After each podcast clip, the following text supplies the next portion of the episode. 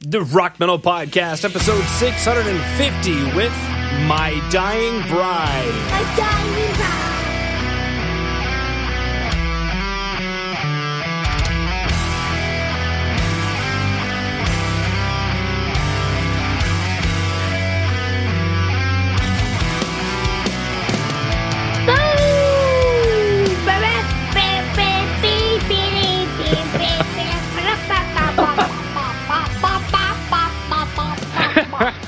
Rock Metal Nation, what is up? This is John from the Rock Metal Podcast.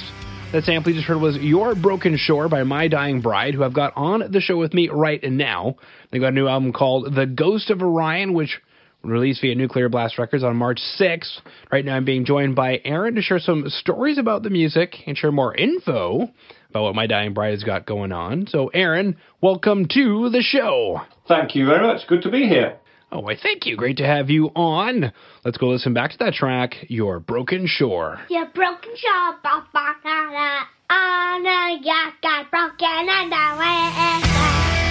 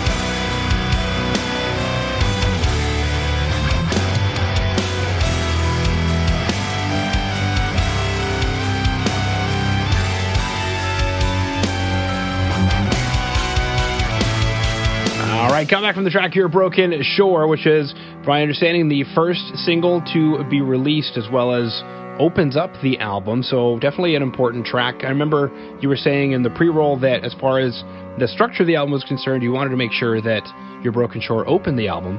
So I guess my big question is, what is this track about, and then how does that lend into it opening the album? Um, well, I'll answer the second part first. Um, historically, we've put a bit of a weird song at the beginning of our albums, um, just because we could, and it's kind of uh, sort of upsetting the natural flow of things by having a very awkward song right at the beginning.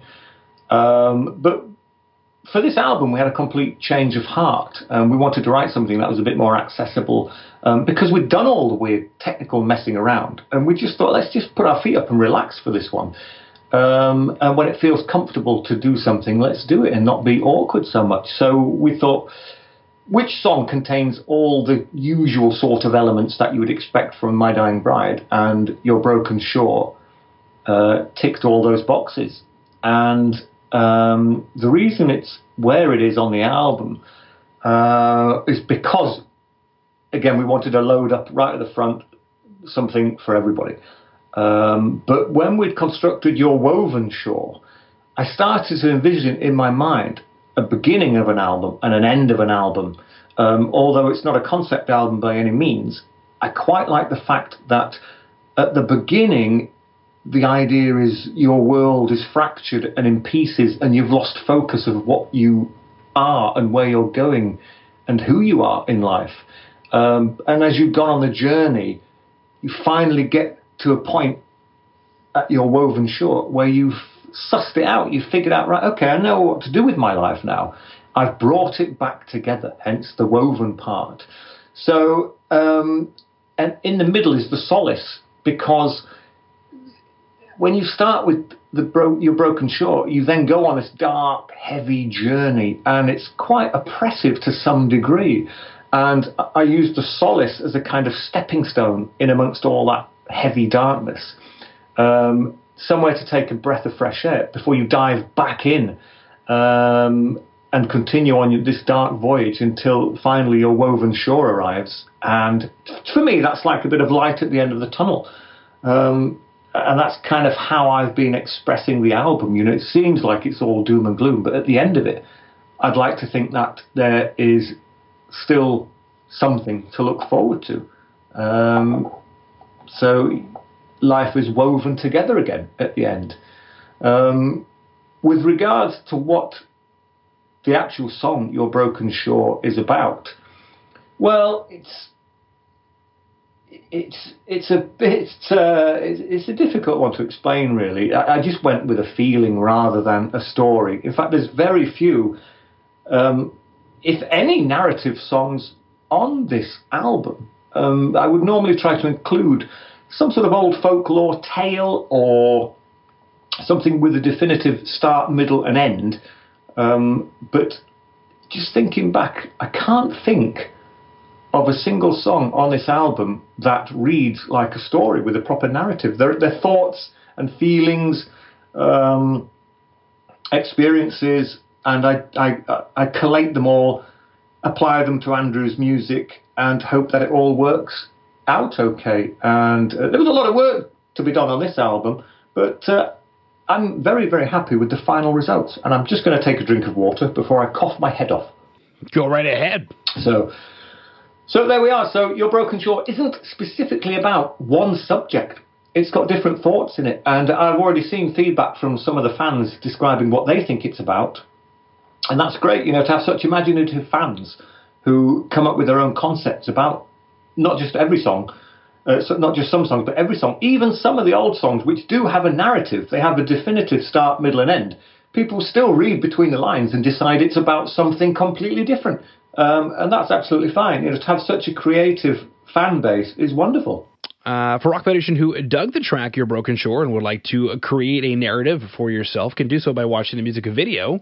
Music video can be seen on today's show notes at www.therockmetalpodcast.ca. Now let's go and listen to the next track, Tired of Tears. Tired of Tears, baby, I want to push you with a shaky piston. Mm-hmm. All right.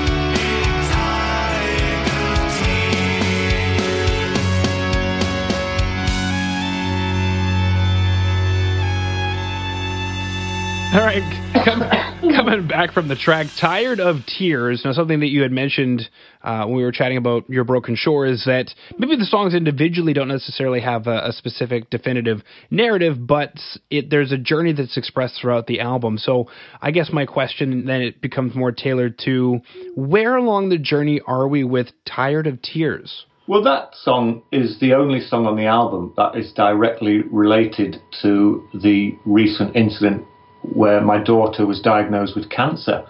Um, that was a terrible time. Uh, she was only five years old, and y- you think y- you think that cancer is mainly for older people, and it's shocking when an older person is diagnosed with cancer. When a five-year-old is diagnosed with cancer, it is off the scale, mind blowing. It's just, it's like being punched in the chest. There's nothing else like it. Um, and so she battled for a, a, year and a half, two years, and is still recovering today. Um, she's eight years old now. That's how long these things go on for. Um, and that's why my Dying Bride took a hiatus of five years. You know, the, the, previous album, Feel the Misery, was out five years ago, and we haven't played live for three years um, because obviously I was focused on, on her. Um, now, I couldn't fill the Ghost of Orion with songs about this recent times because it would have made the album such a dark and awful place to be. I would have never wanted to listen to it, and we'd certainly never play any of the songs live.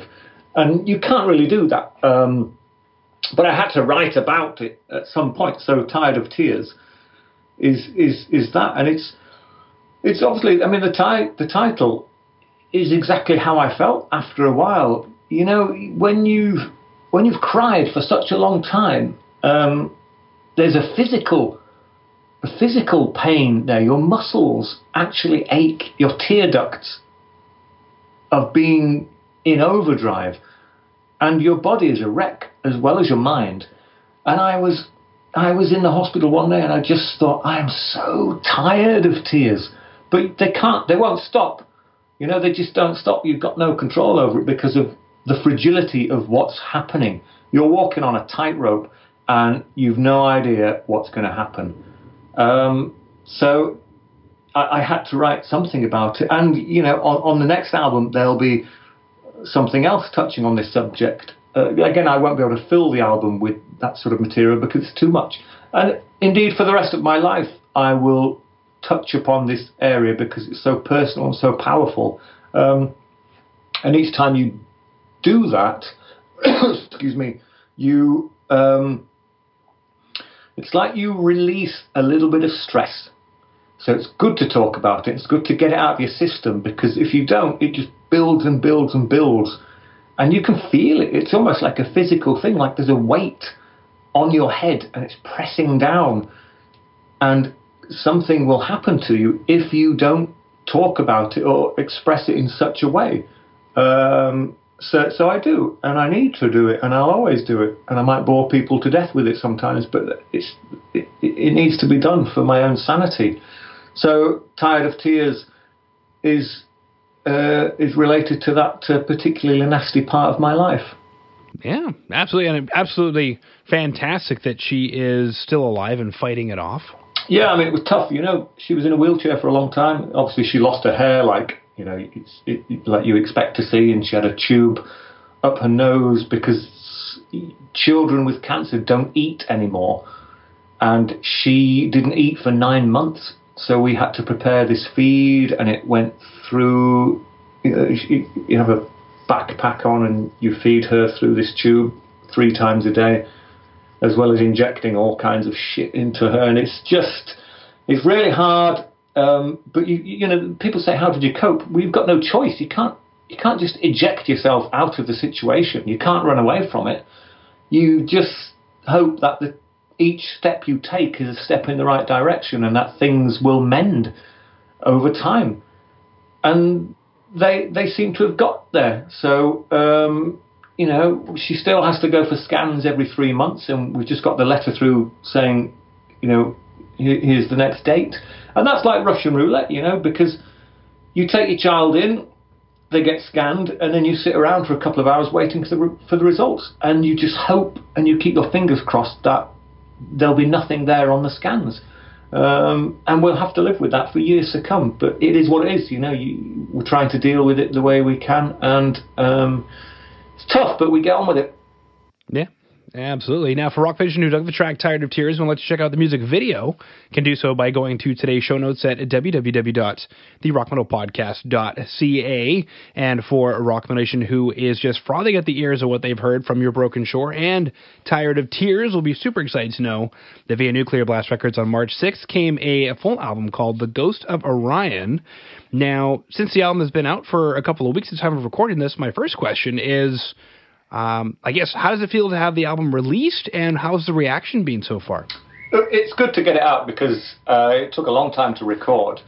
Um, because we, Nuclear Blast, obviously were fully aware of what was going on with my daughter, and so there was no deadline for the album, um, and that was quite a, a, good thing actually. It meant that um, Andrew, the main guitar player, main songwriter, um, he could look at some of the songs that were finished and decide, right, okay, that riff can be made better. And because there's no deadline, let's take advantage of the time we've been given to make sure there are no um, no dodgy riffs in there. Everything's got to be A class. And if there's any B class riffs, we need to look at them and make them better while we've got time to do it. Um, so the album was pretty much recorded before I went to the studio because I was so focused on my daughter, the music meant nothing to me.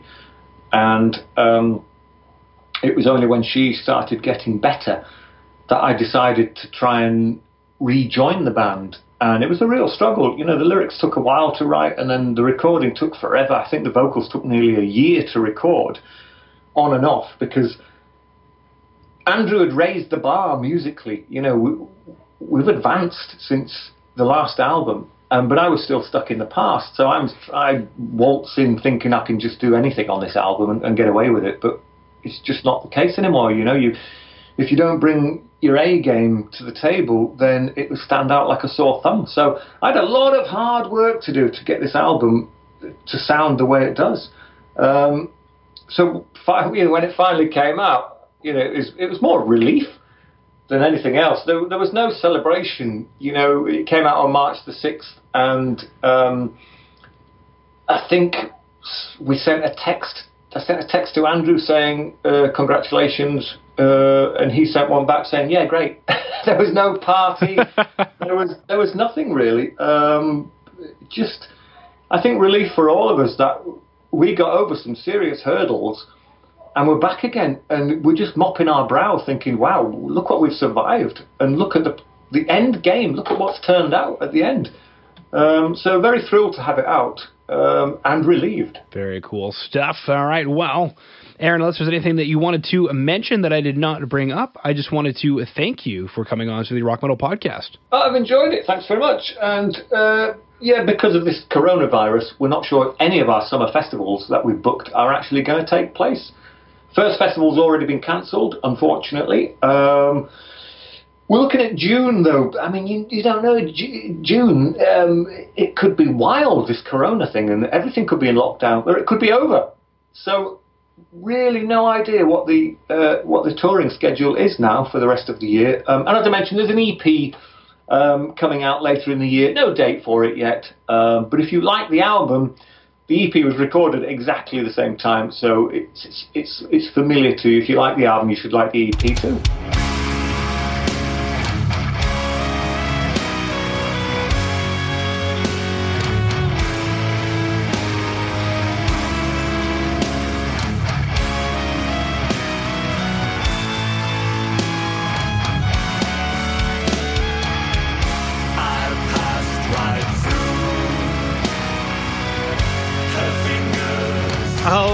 Everyone. Big thanks again to My Dying Bride for coming on and sharing her music with us. Make sure to head over to www.therockmetalpodcast.ca to get all the information on the show you just heard today. Bye, guys.